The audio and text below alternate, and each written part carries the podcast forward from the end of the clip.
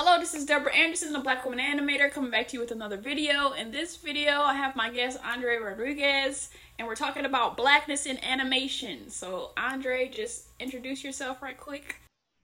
Uh, yes, I'm uh, Andre Rodriguez, as uh, Deborah's already said, and um, I'm currently working at a Blue Sky Studios uh, in um, Connecticut. I've been there um, six years now. I started in the summer of 2013. Um, you want me to give a little history, little? Sure. Yeah, you can do that. Um. Okay. So, so my story is a little bit is different than uh, pretty much everybody I met in the industry. Um, I was exposed to um, CG in uh, the California Department of Corrections. For those of you that doesn't know what that means, that's the prison system. Mm-hmm. Um, so I learned about I learned about it in um, Tracy State Prison. They had a uh, a drafting class in there, and so I was lucky enough that I'm an artist. So I was lucky enough that they put me in Tracy State Prison where they had a drafting class in the vocation department. And um, but they had this little room in there, and in the room they had these computers in there. And I come from a town where there was growing up, there was no computers in school and none of that kind of stuff. So I, I look this stuff like I'm in Star Trek. And I'm I'm like, what the hell is that? Teacher tells me this is uh this stuff is for CG. And I said, what's that? You know, computer graphics. and uh, so he he uh, he showed me the the programs they had on there at the time. They had Softimage, um, they had 3D Studio Max and AutoCAD. So he's saying that you know if I learn this stuff, I can go out there and make movies like like Toy Story and whatnot. I'm like, what? That nah, I don't think so.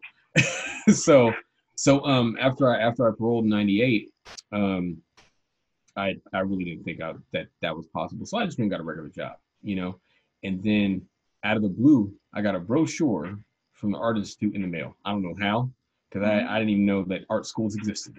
Had no idea. Um, so then I, I said, what the hell? And uh, called my pops. Pops uh, put that put that John Hancock down to help me with the loans and jumped into college. And my whole world was just opened up and I met I met all these people, they're artists and and computer geniuses and whatnot. Um, and then uh, I had a great time at college, and then um, 2005 I graduated. Um, and then after that, I said, "What's the chances of an ex felon, a black ex felon? You know what I'm saying? Uh, especially with my with my what I went in there for. That's a whole other story for another time. Um, who who would hire me? So I said, you know what? Let me just go get a job. Um, so I uh, I was I was just about to get a job at Home Depot, sign all the paperwork, everything it was good to go, and uh, a friend of mine helped me get an interview at PDI DreamWorks. It was a friend of mine from college. He helped me get this interview. Um, and when I interviewed there, I interviewed this guy named Drew Sherwood in, in the facilities department. Right, that's that's the bottom of the barrel right there. Mhm. And um, they didn't have any they didn't have any um, openings at the time, you know. And so that's when I went job hunting to look for another job. I found the Home Depot gig, and then um, right the day the day before the weekend, I was going to start Monday. Uh, Thursday, Drew called me and said, "We got to open and come in. You're starting. Let's go." And so Friday, I had to tell Home Depot, "Deuces, I can't I can't start my job on Monday." and it's funny because I actually took a significant pay cut not working at Home Depot to go to to go to PDI DreamWorks and work. Um, I took four dollar pay cut Wow. yeah, to starting facilities at uh, at DreamWorks. So that's where I started my career was at PDI DreamWorks in the Bay Area, California, Redwood City, and um, I was there for six and a half years. So there, I started in facilities. From Mhm. facilities, I went to Front MPA, which is a production system that covers eight departments at once. And then from Front Front MPA, I went to modeling coordinator, which is which is kind of weird because I want to be in the modeling department as a modeler. And then from modeling department coordinator, I went back to facilities as a dispatcher. And then from facilities, I went into the art PA Mhm. position. And then from the art PA position, I got a chance to do some modeling. So I was doing so I was doing PA work and modeling at the same time. I was pulling like 60, 70 hour weeks, something like that. And then finally on Madagascar 3, I became a full-time modeler. Nice. And uh, yeah, so that's a little little quick history of how my how I became like a professional artist. So, um, when I met Andre, we kind of quickly vibed, started a friendship, and we talk about super Black fast. Real talk. Real talk. Real talk. Our, our, our, So- we're, we're, we're in sync. We're in Yeah. sync for real. No doubt. So we definitely wanted to talk about blackness in animation. So first off, we're gonna start with like reminiscing about a lot of the characters that have existed throughout the years. And so, what characters can you think of um, that you, um, whether you vibe with them or not, what characters have they has the um, media and the industry presented us with? Like, if you think about back in the day, B- BT, Cita's World, um, Eddie Murphy and the PJs. What uh, what characters do you think of? Man, if you want to go back growing up, Fat Albert. right. Hey, hey, hey! that was a, yeah that that i mean fat albert was uh i think uh the cartoon that i watched that were, were characters looked like me you know what i mean um i think uh but for the most part growing so i grew up in a small town uh Marysville, california it's northern california Mhm. um and um we had a we had a small we had a small close knit group of black folks there you know what i mean Mhm. so and i and i'm assuming since it was so small that's why we were so close knit you know right. um, most of the most of the people came from most people there came from like Kentucky, Tennessee, you Mhm. know, from the deep south, and uh, and they really they had that kind of, you know, you stay within your community kind of thing Mhm. going on, you know, Yeah. but so be, but being in that small town, I wasn't exposed to like say a place like Harlem or a place like um, uh, like Compton. Like if you go down to like Southern Cal, you find like Compton, uh, where it's just black folks, you know, Right. everywhere. You know what I'm saying? So we had we had our community, but it was very small, and um, and I didn't get exposed to a lot of I didn't get exposed to a lot of characters that looked like me, outside of like say Fat Albert, um, and stuff like you know uh, the Cosby Show, a different world, but that's not animation. You know what I mean? Right. Mhm. So so most of my most of my experiences uh, in animation came from stuff like I like well when I first start when I first came up I like stop motion animation. Okay. So I liked all the Ray Harryhausen stuff, which is Mhm. like uh, Jason and the Argonauts, Okay. uh, Seven Voyages of Sinbad, like stuff like that. And it Mhm. always felt weird, like where are where where we at? right. You know what I'm saying? I, I had like I'm like and but eventually, as you know, sometimes that gets normalized. yeah. Because you just because all that stuff is entertaining too. You know what I'm saying? Right.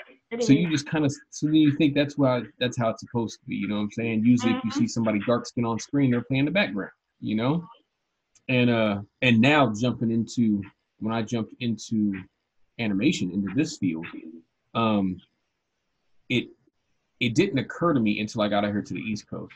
It didn't really hit me that hard that I probably will never see a leading a lead character as black in a feature animation ever. Yeah, so so yeah, but growing up, Fat Albert was the one that really was the one I remember like um like a visceral connection to it. You know what I'm saying? Like there there was the Boondocks, and the Boondocks is the shit. But Right. that came out that when that came out, I was already an adult. You know what I mean? Yeah. So I didn't grow up with the Boondocks. So like Were you familiar with the comic strip?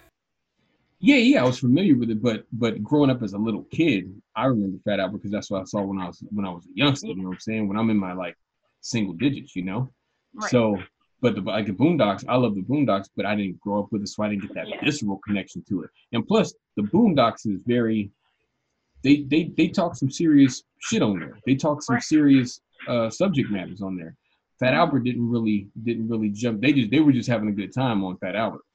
Right. Boondocks was giving you some of that real what was going on in the real world, you know, Right. in a comedic way. So, so I started seeing, I started getting exposed to more of that once once I got older, but it was hard for me to really connect it to my youth because I was already Yeah. I was already an adult. You know what I mean? So the one thing that that comes to mind for me is is uh is Fat Albert.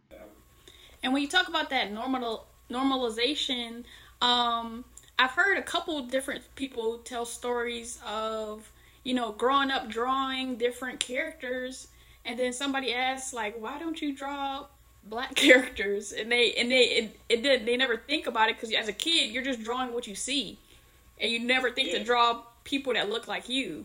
And sometimes, um, and I fully advocate people could draw whatever they want, but sometimes I go to different people's, um, whether it's Instagram, Twitter accounts, and stuff like that, and I can't tell that they're a black artist. Not that you have to draw black characters all the time, but they draw nothing but white characters, and I'm like, when when they have the hashtag like drawing while black, I'm like, are you sure these people are black, or do they, or do they think this is like drawing while in black and white, like like like the colorization of it, not the the skin color. it's crazy because because we I mean there there are ve- there are very few characters that I can think of growing up. There's Storm, you know, Yeah. from, from the X Men. You know what I mean? You got Luke Cage, Power Man. You know, um, you have uh, Sunspot, but Sunspot he was like his, his powers made him turn into like this jet black character. So Mm-hmm. it's kind of weird. The original Captain Marvel was black, Mhm. Monica Yeah. Rambeau. Um, so, but but a lot of times we just get pushed off to the periphery, you Yeah. know, and it's just hard to to. We have to basically exist in the periphery if we're gonna be. We have to exist in in in this periphery if Mhm. we're gonna get if we're gonna get used to these characters and really get familiar with them and they become our own, you know Right. and that I think is is the hardest thing about it because if you want to, it's it's sort of like if you want to be at the if you want to be at the biggest event, like the biggest party going on on New Year's Eve, you go there and it's it's it's it's just straight milk. You know what I'm saying? Mhm. and you like, do I really want to be here? You Mhm. know, it's like we're, we're the where the part where the real party at? You know what I'm saying? Oh, it's over. It's over at such and such in in this little neighborhood over here. So it's like, okay, yeah, I'm gonna go over there. So, Right. and in doing that, we're gonna get connected to who we are more so. Mhm. But then in that, we're also not seeing what's going on. We're not seeing all the machinations happening that's going on, so we can kind of better com- combat that. You know what I'm saying? So it's a it's a it's a constant kind of we we're juggling two things at the same time. Yeah, because people are constantly connecting. The way you get the opportunities is you is friends give their friends opportunities, but if you're not friends with the white people, then you're probably not gonna get the opportunities because they're gonna give they they don't usually people usually congregate with who they are, and so unless you become friends with a white person, then you're not gonna get that opportunity. Yeah, pretty much. It, and here's what's weird. Check this out. So, so when I when I be, when I got into PDI DreamWorks, Mhm. the dude that the dude that got me in, uh, if you if you met this cat, you know he's uh he's he's he's mixed between Mexican and white. His name's Matt, right? Mhm. Cool cat. Met him in college.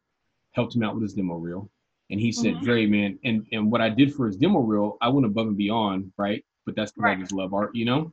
Mhm. He was like, Dre, if I could do anything for you to get you into the industry, I'm gonna do that.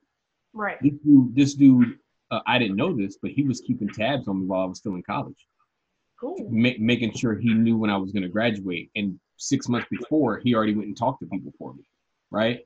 So I had I had that kind of experience all the way through my career so far. I've been lucky, right? Right. Because that's not that's not the case for that's not the case for most people. You know what I mean? Especially most people that look like us Right. and I got I got a mouth too, so you know I speak my mind. So it's kind of woo, you know that can that can that can bring up some issues. But it, I've always had people right there that could that kind of advocated for me. You know what I mean? So when I Yeah. when I, when when Drew interviewed me, right for for the facilities job, Mhm. you know he asked me about you know my background, and I don't bite my tongue. You know what I'm saying? I told him I told him the truth about Right. uh about my past and whatnot, and and and this dude is like the whitest white dude that you could ever meet. You know what I'm saying? Mhm. And he straight said to me, "Everybody got a past, Dre. I don't care. I don't give a damn." I was Right. like, "What?" You know? So like, so so there are those few people, Yeah. but the but the where where it's dangerous for us is that we look at those people and think they represent the majority. Right. That's where we got to be careful, because because mm-hmm. a lot of times from from what I've seen statistically, because I can speak about my I can speak anecdotally, Right. right? But I try not to do that because that's very that's kind of living in a bubble, you know. Yeah. So so anecdotally, I've had I've had some some serious help along the way in my in my situation, but I definitely know statistically, yeah, a lot of times people ain't gonna people ain't gonna come to our aid unless unless it's also beneficial to them Yeah. or it doesn't. There's no blowback that's going to happen from it. You know Right. what I mean? Yeah. Mhm. So so it's it's a constant it's a constant back and forth that we got to do, man. And it's, Yeah, for those of you that don't, black. Yeah, and for those of you don't don't realize, like you know, we're always looking for mentors, but what Andre had was a sponsor. Like sponsors that next level mentor where they're advocating for you. Not like mentors, like okay, I'm gonna give you this advice, I'm gonna try to direct you in the right path. But a sponsor is like I'm going to speak on your behalf and get you where you need to go. So you always want to try to get a sponsor. and he definitely and it's funny because Drew I met so I met Drew through Laura and Mhm. Laura was the manager of facilities, right? Drew Mhm. and uh well Laura was the manager of all the workers, but then Drew had he was manager of the entire facilities department outside of the immediate people that did all the delivering mail and moving desks and stuff. Mhm. So I met Drew through Laura and I met Laura through through uh Matt. But the thing is, Matt and Laura, they both advocated for me, and you could tell they were those they were allies, basically. You know what I Yeah. mean? And then when and then when Drew met me, I could tell Drew was an ally too, just just by the way he he carried himself. You know what I mean? Right. He um he actually uh this is a, like a little a little bit of like uh, information on who Drew is a, is is as a person. When Mhm. he when he got offered a banging ass job at Google, Mhm. DreamWorks said, "Hey, can we can we counter offer? Can you at least allow us to try to you know give you a better offer to keep you? You know." Right. So they gave they gave him a better offer, right? Mhm. And he said, "I don't want that. I just want raises for my workers." They said no. He said, "All right, I'm leaving." That's the kind of dude. That's the kind of dude he was. So they're out there. It's just that you got to be really, you got to be willing to uh, put people to the test Yeah. and then and then be prepared to be disappointed if they don't if they don't check out. Sometimes Right. sometimes that happens. You know what I mean? right. Yeah, but but you're right. I did have a lot of. I had I had a few mentors and I had a few people that, that like sponsored me that advocated for me. Yeah, I wouldn't I wouldn't be here. Who gon' who gonna hire a big ass brother that's next felon and don't bite his tongue? You know what I'm saying? Right. Ain't no ain't no ain't no white folks hiring me. you know what I'm saying? Be like, Papa Andre, I'm sweating. Woo! Real talk. and and and it's and I and I definitely my career would have ended already had it not been for people that look past that. Because I've already had a few instances in my career already. So mm-hmm. I had like four major ones so far. that could have like that could have like ha. But then you know people came people came to my to my aid and was like, nah, that's not Dre. Somebody somebody talking foul on Dre, leave him alone. right. So I was yeah, I was I was lucky, but like I said, it's a rare thing. It's a Yeah. rare thing. Yeah. So some other black characters that's come in the past years. Oh, Bebe's kids. Oh, Baby's Kids, yeah, that's yeah, Robin Harris. And it's funny because see, Robin to me is like the, you got the cartoon, but then you got the creator who's Robin Harris, Right. and I'm more I vibe with like Robin Harris the person. The cartoon's Right. cool, but I'm like the cartoon's cool because of this cat, like Right. Robin Harris. And unfortunately, he's no longer he's no longer with us. But but yeah, Baby Kids was was hilarious. But it Baby Kids was one of those things that it, it was like a moment, and then it Mhm. was it was gone. You know what I mean? Yeah. and that's that's one of the things that we have to try to fix, man. We got to stop. We got to stop having just moments. Yeah. and then, and then they just did like the Boondocks. Why didn't Right. the Boondocks become like a live action TV show? You know, that was based on the cartoon or like where'd it go? It just, it just you know what I'm saying? Poof. You know, and I I understand. I understand. Um, what's the guy? The, the guy's name? Uh, the writer. I forgot it. Forgot it. Oh, uh, Aaron McGruder. there we go. He just he just he just stopped writing. You know what I mean? But why didn't it get so huge that that it would it just took on a life of its own? You know what I mean? right. And I think that's I think that's one of the hurdles we got to get over. Is we got to stop having these little moments where some like I don't want to see Issa Rae. I don't want to see her have insecure and then a few movies then she's just gone. Yeah, I feel like we're because even the '90s, like with Living Single, Martin, and all that type of stuff. Those was that was like a moment, and I feel like we're in another moment that I hope turns into like a movement. and the only way that can I, we've had we've had moments like like those like in the 90s we had we had um uh martin and um and of course cosby was like the 80s right and then, Yeah. and then they split up into the 90s then it became a different world Right. Which which I, I vibed on more than the Cosby Show. I like a different world better than the Cosby Show. You know what I mean? Because it was like it was like just the youngsters at college or whatever. But I, what happens is from what from what I've seen is that we'll have we'll have our moment where black is in vogue again, Yeah. right? And then at that moment we don't take ownership of the stuff so we can keep it mm-hmm. going, right? We might become in fashion. Everything's cool. Everybody's popping champagne and congratulating each other and whatever. But we're not thinking about who's got their hand on the switch, who could just turn Right. it off. And we never go after that switch. You know? Yeah. That's that's our issue. That's the problem. And I think this time around, I'm hoping that we got I mean, we got Byron Allen right now who's uh who's going to um who's contesting who was a Comcast and Charter in the Supreme Court Yeah. we Mhm. got him like going going after going after the big dogs or whatever but we need more of that i think. Right. because if, if we don't get more of that then it'll just be like a moment and then we phase out again then it comes then we become in, in fashion again and we phase out again and we can't we can't keep affording to do that man. And then or they'll or they'll like use us. So i, I recently saw an interview with um, marlon wayans and he was saying how they used the wayans brothers to build up was it the wb and then like they built it up to be popular and then they canceled their show. Or you have on the other hand you have living single which was much more popular than friends. But friends they were getting a million dollars an episode so the living single was more popular asked for their cut and then they just canceled them. Yeah exactly. And and uh i think um that's happening right now with uh Issa Rae's insecure. Mhm. and what was the other uh ballers Mhm. those uh Issa i think only gets eight episodes a season Mhm. something like that. And then like Entourage got 13. Right. So yeah, it's, it's the same thing happening again. And and the only way, and here's this is my thing. This might this might catch people. This might catch people off guard. I'm not really tripping off white folks doing that. Mhm. I'm tripping off of what we ain't doing.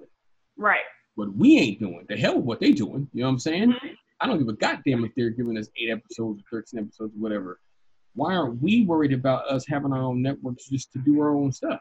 Yeah. you know, or why isn't why aren't we um, going to like the own network first or going to um, BET BET's like eh, but it's still there um, why don't we go to those networks first you know what I mean Right. or, or Tyler Perry Studios why don't we go over there first you know Mhm. it, it- that's that's where we have the problem you know I, I'll never I'll never look to I'll never look to my competition i.e. white America I'll Mhm. never look to my competition to help me run the race faster because they already know I'm gonna whoop that ass. Mhm. So they ain't gonna help us with that. What I am gonna do is look at my peoples and say, why aren't we practicing together? Right. Why aren't we trying to teach each other how to run this race faster and more efficient? That's that's what I look at because the same thing's gonna always happen. That that's Right. gonna happen over and over. Yeah. Yeah. Yeah. So a couple more, um, more recent ones. Uh, we already talked about the Boondocks. Um, C- cousin Skeeter, which is the puppet. Um, Doc McStuffins, the Proud Family, Fillmore. So those are like a lot of the representations. And, and just to go back to the um the Boondocks, it was like a a blacker version of Blackish, which is a current show. But it also had multiple representations of black people in multiple generations. So you have um like Huey's the the woke, Riley is like the gangster, and you got Granddad, which is the old school, and then what's their neighbor's name? Um, the bougie black dude. Yeah, you talk. Yeah, uh, the, the Sambo. That's what I call him. He's a Sambo, straight up. Y'all kids better stop doing this thing. You know, it, it, that even the voice, even the uh, Oh no, I'm talking about the the Tom, like the light skinned dude. But yeah, then Uncle Ruckus too is the is the is the Uncle he the Sambo. Yeah, he the Yeah. Sambo. Yeah, that dude just ooh, for Lord have mercy. so it's like it was multiple representations of black people. It definitely was, uh, but I, but I think also it was it was um it was a sharper it was a sharper representation. Like it was meant to sting. You know what I mean? It we we never we never see um. I think Chris Rock said it in one of his interviews. He says he says when I see when I see a a, a black man able to just be average and be okay, yeah. then we're then we've made it. You know what I mean? Like we can't be that. We're either we're either exceptional or we're or we're just we're worth nothing. We're worthless, you know, and Yeah. and you know we can we can be put in the dirt or put in a jail cell somewhere and they wouldn't give a damn. So Mhm. and I think like the Boondocks um, was very sharp, and it was like that intentionally, of course, to kind of to kind of wake you up, right? Stick you in your ribs a little bit and and uh Yeah. make you pay attention. Um, I don't really a, lo- a lot of the stuff nowadays. I'll be I'll be quite frank. The animation nowadays, uh, no matter what you're looking at, is soft. hmm A lot of it is soft. It's not. It's not. Uh. Have you seen Have you seen uh, Substance, the short Substance? Yeah, yeah. I did a review of it. Yeah, Jamaal Bradley. He uh, wrote and directed it. He's he's an animator. I don't know where he's at right now. I knew he used to be at DreamWorks. Hmm Um, that's what we're missing. Yeah. that kind of that kind of grittiness uh and and and kind of nuanced Right. realism we're missing that in animation hmm and and that's why i'm like a lot of the animated stuff nowadays is so it's all like cookie cutter and it's all formulaic yeah. and i'm just like God, it, it drives me insane Yeah, just cutting out that um that space for okay, like first of all, animation is not just for kids, and then the animation that's for like adult um topics where you're talking about that real stuff and building that interest. yeah which is which is strange because i don't know where the whole animation just for kids thing came from because so my favorite my favorite animation still it hasn't it hasn't been it hasn't been dethroned yet is the secret of NIMH hmm right? The Secret of NIMH had a female protagonist, Yep. single mom, hmm working her working her ass off, taking care of her Right. kids. It had politics in that in that animation. It had Mhm. racism in there. It had um, it had uh, like turncoat, uh, backstabbing, evil. It was like it was so gritty. That came Right. out in eighty. That came out in the eighties. Right. So it's like I don't know where the whole you know animation for kids Because things who, came from. who's catching all these jokes. The the five year olds aren't catching the jokes that, that are put in these animations. Even if it's like a animation targeted towards kids, so to speak, there's still stuff there for the adults because they know that they have to bring them to the movie theater. So we need to keep them interested too. And the thing is, I think I think a lot of people underestimate kids nowadays. I don't know why. yeah. Because like when I was growing up, so um, like I said, I wanted to. Originally, I liked stop motion animation. I liked I liked um um like monster makeup and stuff like that, animatronic stuff. Yeah. That's the stuff I liked originally, right? And so my mom let me watch horror movies, and I was I was like six seven years old.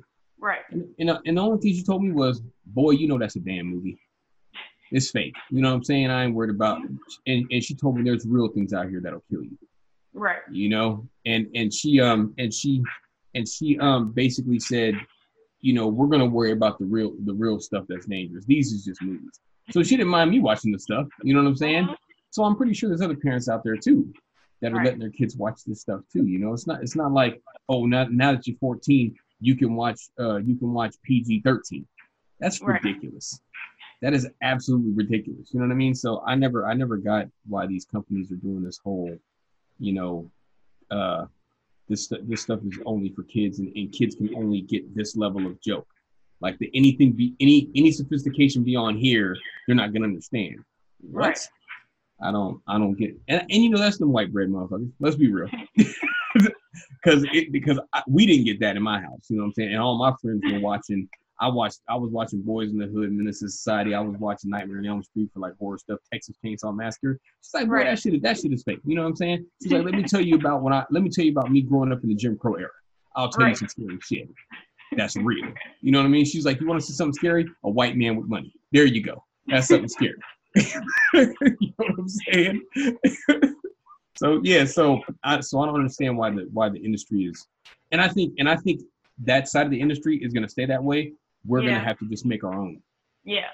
and because like Jamaal Bradley's animation is crazy, it's ridiculous, it's amazing, and people that are still over here saying that you know kids only should have these should only be worried about these kind of jokes or focus on this stuff. Those same Mhm. people are saying his stuff is revolutionary and cutting edge. Mhm. And it's like, so even though you're complimenting his stuff, you're still stuck over here. Yeah. Well, if that's the case, you stay over there. We're gonna start doing our thing over here, because we can't wait for them to. They're, they're never gonna catch up, man. You know what I mean? Yeah. Yeah. So Uh, my next question is what can companies do to take creating black characters to the next level? So, kind of they're creating the, these basic characters, or maybe um, black people are just appreciative of whatever they're creating, but how can they take it to the next level in whether it's their design, the storyline? What do you think? Um, so it's it's uh it's kind of serendipitous that we're having this that we're having this conversation at this time because Blue Sky's working on a story right now where the Mhm. cast is uh is more diverse, you know, and um the the brain trust of the film is not diverse, and that's Mhm. that's usually the case, right? I think I think first off we got to start there, right? So, um, you know, if you ask if you ask like uh, these these folks that are doing, we can go off animation. We could just say entertainment in general, right? Yeah. We could say we could say music. We could say movies, TV shows. If we ask them, do they want a bunch of people depicting them that know nothing about them? They would say no. Right. Okay, so we should get the same respect, right? hmm So that I think so that's that's step one off off top. As far as like how in a perfect world, how how it would be in a perfect world, right? This of course can't be step one in reality because this is a game of chess and we're playing with half the pieces. Right. So so I would say that that would be step one if they really wanted something authentic. Number two, I think that um, I took a I took a screenwriting class a long time ago, and um, the uh, the teacher said the, the first rule of writing any story is you develop your character, you develop your world, and you don't mess with those two. You Mhm. respect them, right? How does a person, how does a person that's not of a culture write an authentic character of that culture and Mhm. respect it? You can't. So that's that's when you got to bring people in that understand the culture of what's being uh, depicted on screen, right? So if the Mhm. character, if the character's um, if the character's like say a black woman from Detroit, that's Mhm. different than a black woman from Memphis. Right. Those are two different things. You need to you need to go and find the people that know about about that life and about that existence and about all Mhm. those little all those little intricacies that go into making this person feel real and authentic, you know? And I think um, that would be the second step that companies should be that companies should do. So, for instance, Into the Spider Verse was so good because they hired Peter Ramsey hmm you know. And I before I saw before I wasn't gonna go even I wasn't even gonna go see in the Spider Verse right hmm until the um one of the art directors at Blue Sky said, "Yeah, I'm interested in seeing. I'm interested in seeing what Peter Ramsey did with the with the story." And I said, "Wait, Peter Ramsey directed that?" I said, Right. yeah, I knew what I was gonna get as soon as I stepped into the theater because I know Peter Ramsey. I, I knew Peter Ramsey from DreamWorks. right? Mhm. So I knew what I was gonna see on screen and how it was gonna feel. I knew it was gonna be that. mm, It was gonna have that little, that little something to it. You see what I'm saying? But before, but before that, but before that, I wasn't even. I wasn't even focused on. I was like, I'm not gonna go see it in the Spider Verse. You know what I mean? Yeah. Um, and when I got there, the- it was it was there. That essence was there. You know what I mean? Right. and that's because um, the writers, I forgot, the, I, I'm drawing a blank on the writers. I think one of them name is Lord. One of his last Mhm. name is Lord, but but uh, the one the guys that wrote the Lego Movie, they Okay. they hired they hired Peter Ramsey and they let him do his thing. Right. He said it wasn't when he said something wasn't right. He went and told they went and told Sony, hey, Peter doesn't like this. We're changing it. That's it Right. that's what needs to happen. And I think the the third thing I would say um, is, and this this is this is like this is one of the hardest things for these folks to do. They Mhm. gotta let go of the wheel for a little while. They gotta let go of the wheel and let us drive and see what happens. You know? Right. We gonna be Yeah.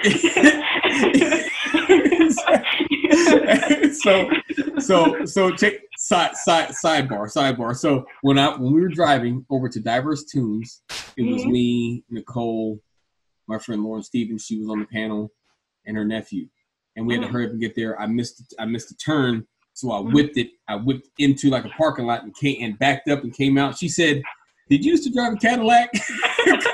Because I was one handed it, right? right. she said, "You used to have a Cadillac huh?" I started dying. I'm like, "Nah, I just, you know, I learned how to drive from cats that did, though."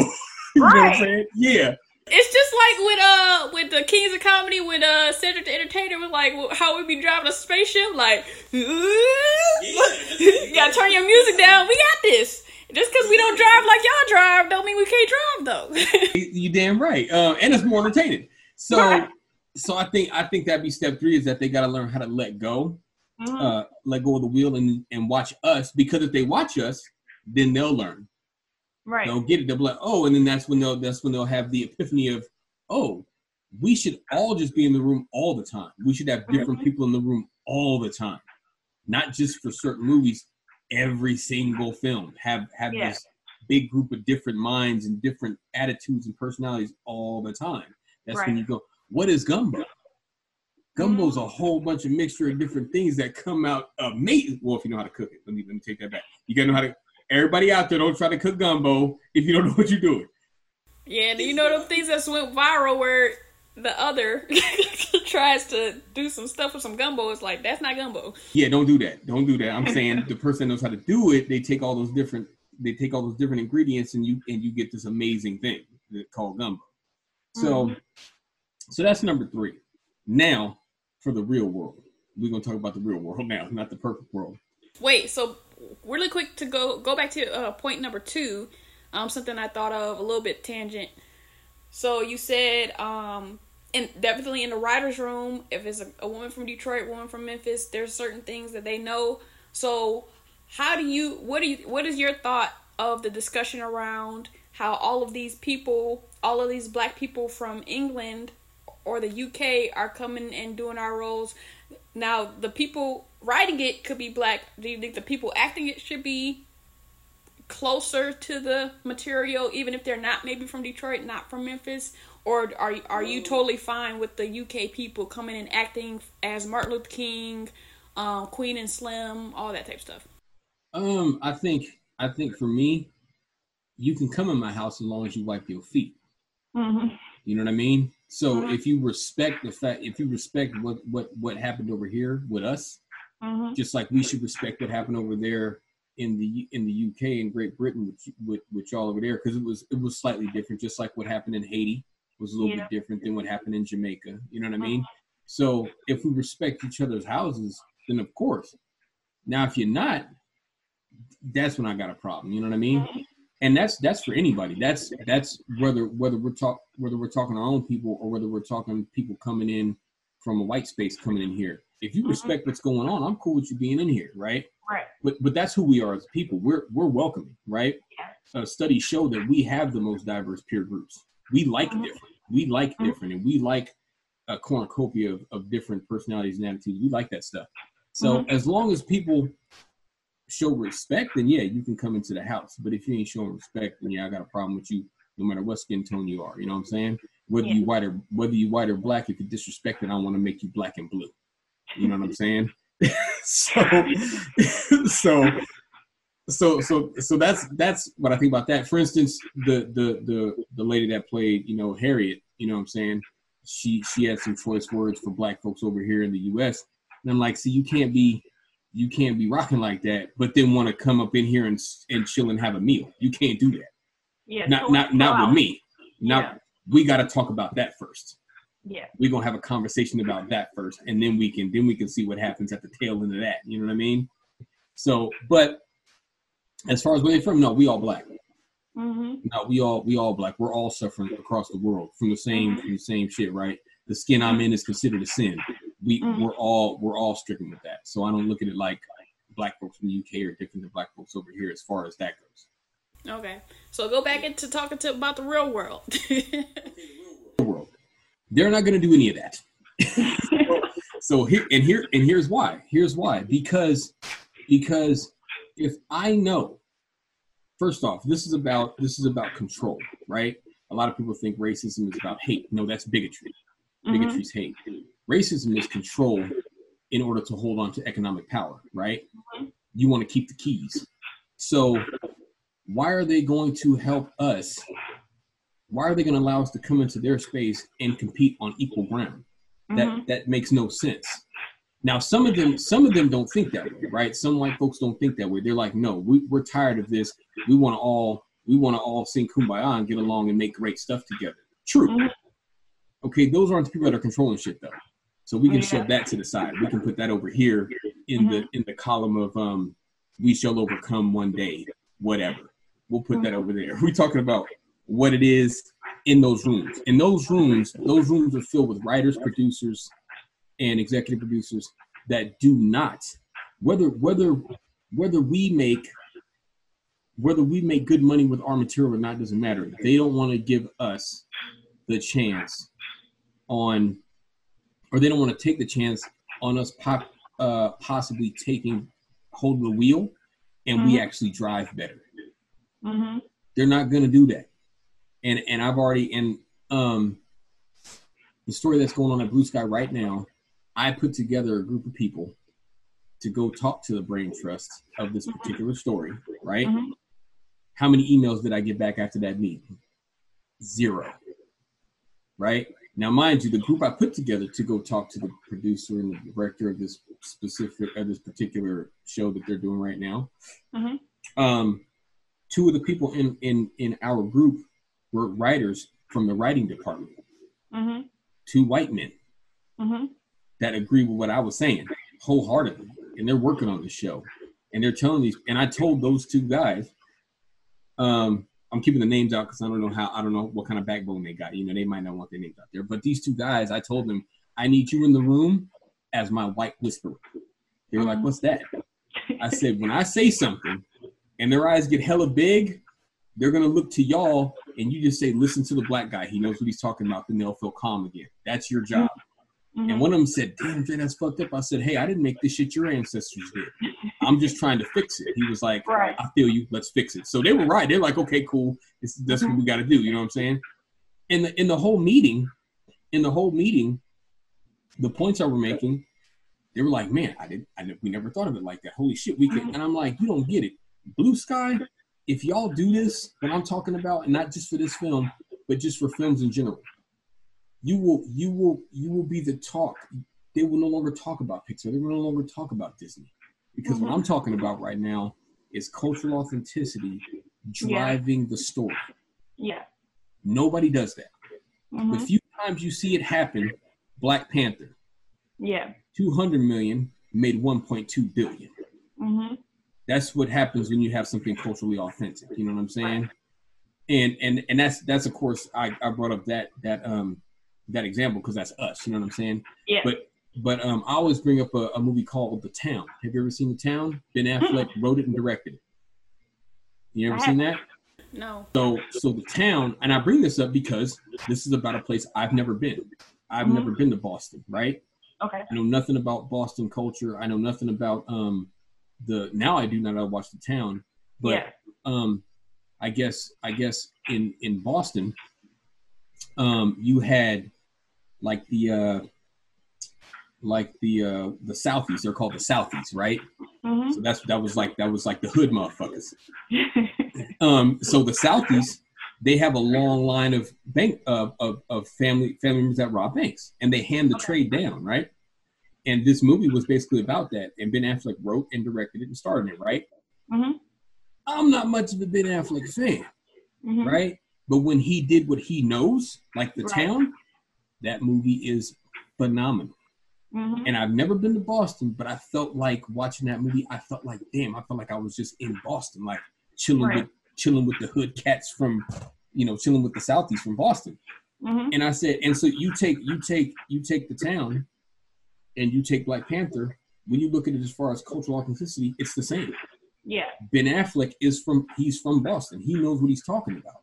Mhm. Just like just like you have Ryan Coogler, he he went all he flew all the way over to Africa and went to different countries, came back and infused infused with the African culture. He infused Marvel, and then he also infused the culture of Oakland, where he's from. Yeah. And you get this thing that's that gumbo, Right. just like the town. That the town, it was some it was some white bread shit, but it was it was good though. It tasted it was gritty. It was nice. Mhm. So, so when I went into when I went into this meeting and I'm talking to these people, they were agreeing with everything I was saying. And when I said that we could easily beat out Disney and Pixar when it comes to making stuff that's more, uh, where we'll our stuff will be discussed more after the movie's over and people are leaving the theater. Mhm. You know what I mean? I said that's that's an easy thing to do over and over again. We can have Into the Spider Verse every time. You know what I'm saying? Mhm. They're ready to go. You know what I'm saying? Yeah. But did they call me or email me afterwards? No, they didn't. Because here's the thing: they don't have to, Mhm. right? Because when they make their film, um, they're gonna do they're gonna do the advertising, they're gonna do the marketing, and the film's gonna gonna do a modest profit. Mhm. So they made their money back. So why do they have to do what I'm suggesting? right. And that's how we have to look at it. They're not gonna if they don't have to, they're not going to, right? Mhm. And so and and since they're the ones holding the keys, there's no situation that we can put them in where they have to. Right. So I think the one thing we can do to force companies to actually start to start giving us our own lanes, there's only one thing we can do, and that's hit them hit them at their pocketbooks. Mhm. That's it. We got to start. We got to start. Uh, you know, um, if we see a movie like, uh, you know, and this is crazy because I work for Blue Sky, and Blue Sky's owned by Disney now. You know what I'm saying? The merger and all that kind of shit. You know what I'm saying? If you want Disney to listen, which I think Bob Iger, Bob Iger, he's listening a little bit more because Bob Iger was the one that told the Marvel CEO to get out the way and let Kevin Feige make Black Panther. Mhm. But if we want, if we want somebody like Disney to listen, we don't go see their films. Mhm. and that's a tough thing, man. That's a that's Yep. a super tough thing. But for me, that's the only thing outside of us doing our own thing. That's the only thing that I see us getting Yeah. into us getting into like writing positions. If we get like say if we get into a writing position, right? Though anything that we write, somebody else has to sign off on it. Yeah. Well, who's that person? Well, that's the producer. Okay, so so now the producer, if we get into a producer role and the producer signs off on the writer, okay, now who can who who needs to sign off on the producer? The Mhm. president. Okay, well now we got to become the president. Well now, now that we're the president of the company, we got those three places now. Okay, who can who has to sign off on that? The executive producer. Mhm. It keeps going. Yeah. You Yeah. know what I mean? So so either we either we infiltrate Mhm. like that, but why infiltrate? We just start our own companies. Yeah. It would be a lot simpler. Something I noticed, um, because I follow the Facebook page Women in Animation, and they posted a um an article in the past week where there's a woman who is now the CEO of some place I don't remember exactly, but they're like, yeah, she wants so she wants more diversity. So I go read the article, and all she mentions is how we need more women. I'm like, Well, technically, that's diversity, right? yeah, but that's not. And from my perspective, I'm like, she know that's not the only thing that makes things diverse, right? Well, well, well. That that's and that's that's why I don't. That's why I try not to use the term diversity. Yeah. Yeah, I just say black because because actually actually um uh the term the term diversity was used. I'm not going to get this totally correct because uh um Dr. Claude Anderson he has he's just got so much in his brain and he gives so much in his in his in his speeches, but Mhm. he was talking to um he was talking to um Dr. Boyce Watkins or Dr. Boyce Watkins was interviewing him Yeah. and Dr. Claude Anderson talked about where diversity first was first used and it Mhm. was actually used as a vehicle to disenfranchise black folks. Mm. That's where the term diversity was first used in in American language when it came to other people getting treated fairly. They said, Mhm. "Okay, we're going to make this neighbor we're to make this neighborhood we're going to make this neighborhood more diverse." Well, Mhm. that could be anything. That could be Yeah. disabled. That could be women. That could be uh, Asians. That could be East Indians. that- You know what I mean? Yeah. And so that so that term was originally used to keep us from resources and opportunity. Mm. So that's why I really don't. You know, the only thing I want to see diversity in is diversity of power. Mhm. Now, if we have more women in power, whether they're whether they're white women, Asian women, you know, uh, Latin women, Mhm. if they're in power, then that might make a little bit of difference. Mhm. But just regular diversity in the in the in the environment, nah, I'm not falling for that, bruh. I like cultural authenticity Yeah. so whatever whatever is there so like for instance if if you put if you put uh, a latin person into into this environment and they're culturally authentic that means they have knowledge of self Mm-hmm. so i use i use the term cultural authenticity now i usually don't use the term diversity you know Mhm. even though it, it is a good term Yeah. but it can be it can be twisted. You know what I'm saying by when it Right. when it when it's in the hands of the devil. You know what I'm saying? Yeah. And yeah, I did I did say there's some white folks out there that are the devil. That's what I meant by that. That's exactly what I meant by that. so, The, the next question: What do you think of more recent representations of black characters? So that's Into the Spider Verse, um, Princess and the Frog, um, uh, Substance, um, the Soul movie coming out. What do you think of all those recent, more recent representations of black characters? um, I think I think in the live action we got some pretty pretty good representation. Mhm. and I think in animation it's still it's still not there because so for instance, um, uh, the the thing we just worked on, Spies in Disguise, for instance, right? Mhm. Like I can't talk about the inner workings of the stuff that goes on in Blue Sky because that's their stuff. You know what I'm saying? Right.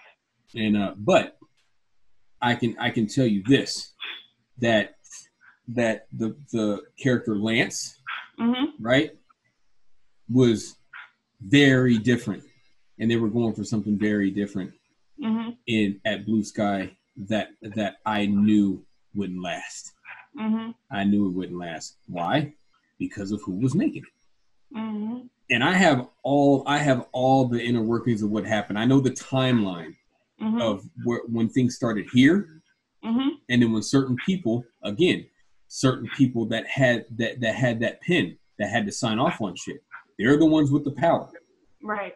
and those people are the ones that started asking certain questions and saying and saying certain things that started to erode the character of Lance.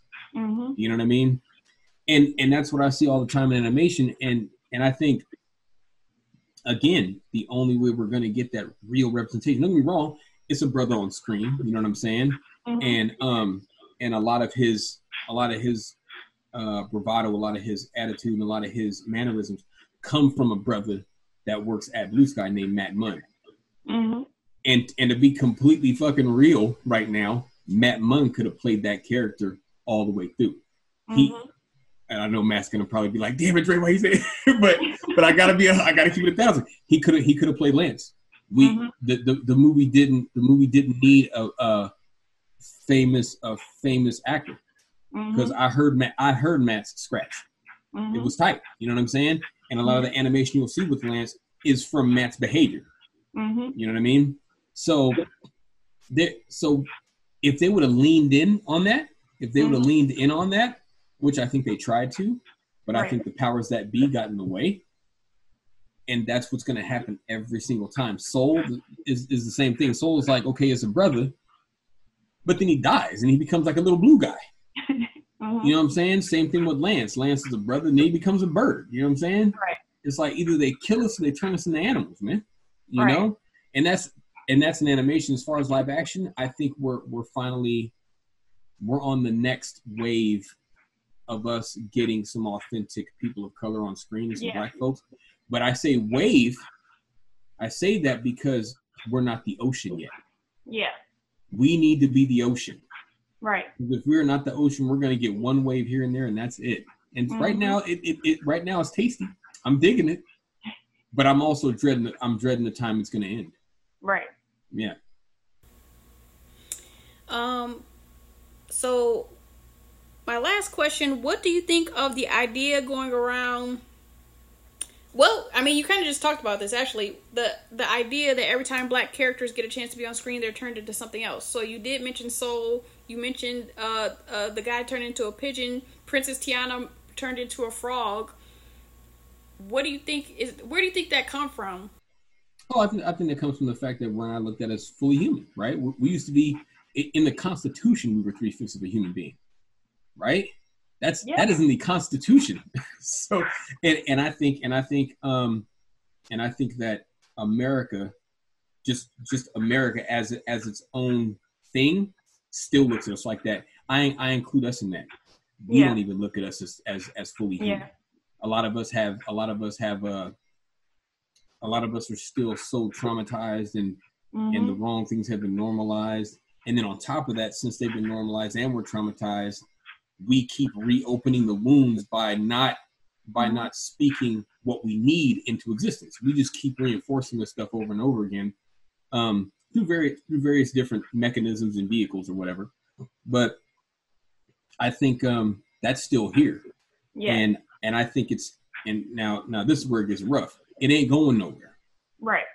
We have to kill the America that exists and make a new one. Mhm. And whoever wants to hold on to the old America, we have to kill them too. Mhm. Now I'm not talking I'm not talking about physically killing people. I ain't talking about bullets and all that, but I'm saying so here, here's an example. I was talking to a friend of mine about um, you know, now you know when when Trump was running for office, Mhm. you know, this in my partner, this this is a white dude I know from um from PDI.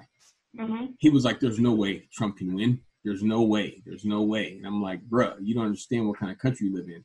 And mind you, we had a conversation about when Barack Obama first got elected, and he was juiced. He was like, "Oh my God, this is amazing." I said, "I don't know." He was like, "What do you mean?" And I said, "Now you about to see what the real America is."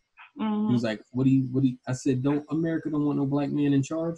Mhm. You see what I'm saying? He was like, "Dre, you tripping, man? That nah." I mean, he was like, "Look, everybody's cheering about Barack being in office right now." I'm like, "No, not everybody is not." Right. In this small little bubble we're sharing. Right. there's a whole nother America out there, right? Mhm. So so then when when you know Trump got in office, he's just he's just pissed now. Like a lot of people that he used to talk to, he don't talk to anymore. You know the whole nine. Yeah. So we were talking one day, and he said, "Man, Hillary should have did, did this, that, and the third, and she would have got in." I said, "Don't put this on Hillary." Right. I said, "This is y'all's fault." He was like, "What do you mean?" I said, "When y'all was when y'all was at your house having Thanksgiving dinner or Christmas dinner or a wedding, uh, and y'all were together, when that obscure relative said some weird shit, you didn't you didn't alienate them right then and there. Mhm. You gave them excuses, and you and you tried to act like you didn't hear what they said, Mhm. or maybe they didn't mean what they said in that way." This is Mhm. y'all's fault for not killing this America back in the 50s when you had the chance. Mhm. Trump wouldn't have ran if he didn't if he didn't know that this America still existed. Mhm. So my thing is we have to kill this America completely. And Mhm. and birth and matter of fact, um um uh, Dr. King talked about this in his speech, The Two Americas. Mhm. And the, we and we cannot coexist. Mhm. Fuck all that bullshit about kumbaya and with some white nationalists. You know what I mean? We ain't doing that. We Right. enemies. That's it. Now we're enemies because of how they think, not because of what we think. Mhm. But that doesn't matter. What matters is, is that we're enemies. You know what I'm saying? They they Right. the, the die has been cast, right? Mhm. So we need if if if we are to be fully actualized and we are to be we are to be treated as full human beings, we have to let this America go and we have to start this new America. And then when Right. it comes down to it, when that America tries to rear its ugly head, we cut that head off. Mhm. That's the only way we're gonna get past this, man. Period. I don't know if that's dark or what, but, but that's that's how I look at it. Because I mean, I've Gotta go through the darkness to see the light. That's it. And I I grew up with people that I went to elementary school with. You know what I'm Mhm. saying? And when Trump got in office, they started talking strange, Mm. right? For me, I didn't cry over it. I just cut them off. Right. Okay, we enemies now. That's what it is, and that's what it is. You know what I'm saying? And some Mhm. people might say, well, that's kind of fatalistic, Dre. I'm like, well, you know what? Our shit's kind of fatal right now. Mhm. Every 28 hours, a black man or a black woman's getting killed by the police. You know what I'm saying? uh, we're, we're we're still getting we're still getting um ridiculous interest rates on our loans when we want to open up a business or buy a home, even if we even if we get the loan in the first place. You know what I'm Yeah. saying? Redlining still exists. Food Mhm. deserts in the hood still exist. Oil companies want to want to put their oil refineries in black and brown. But miss me with all that kumbaya shit. Mhm. Nah, we just have to we have to kill this old America, man. Yeah. Yeah, and then we'll be okay. So, anybody out there, whatever your thoughts on black blackness in animation, just put it in, down in the comments. Like so you know it's real. Like so I know it's real. Comment and tell me how you feel. Subscribe to Seal the Deal and sign up for post notifications to show your zeal. And we will see you in the next video. Peace. Holla.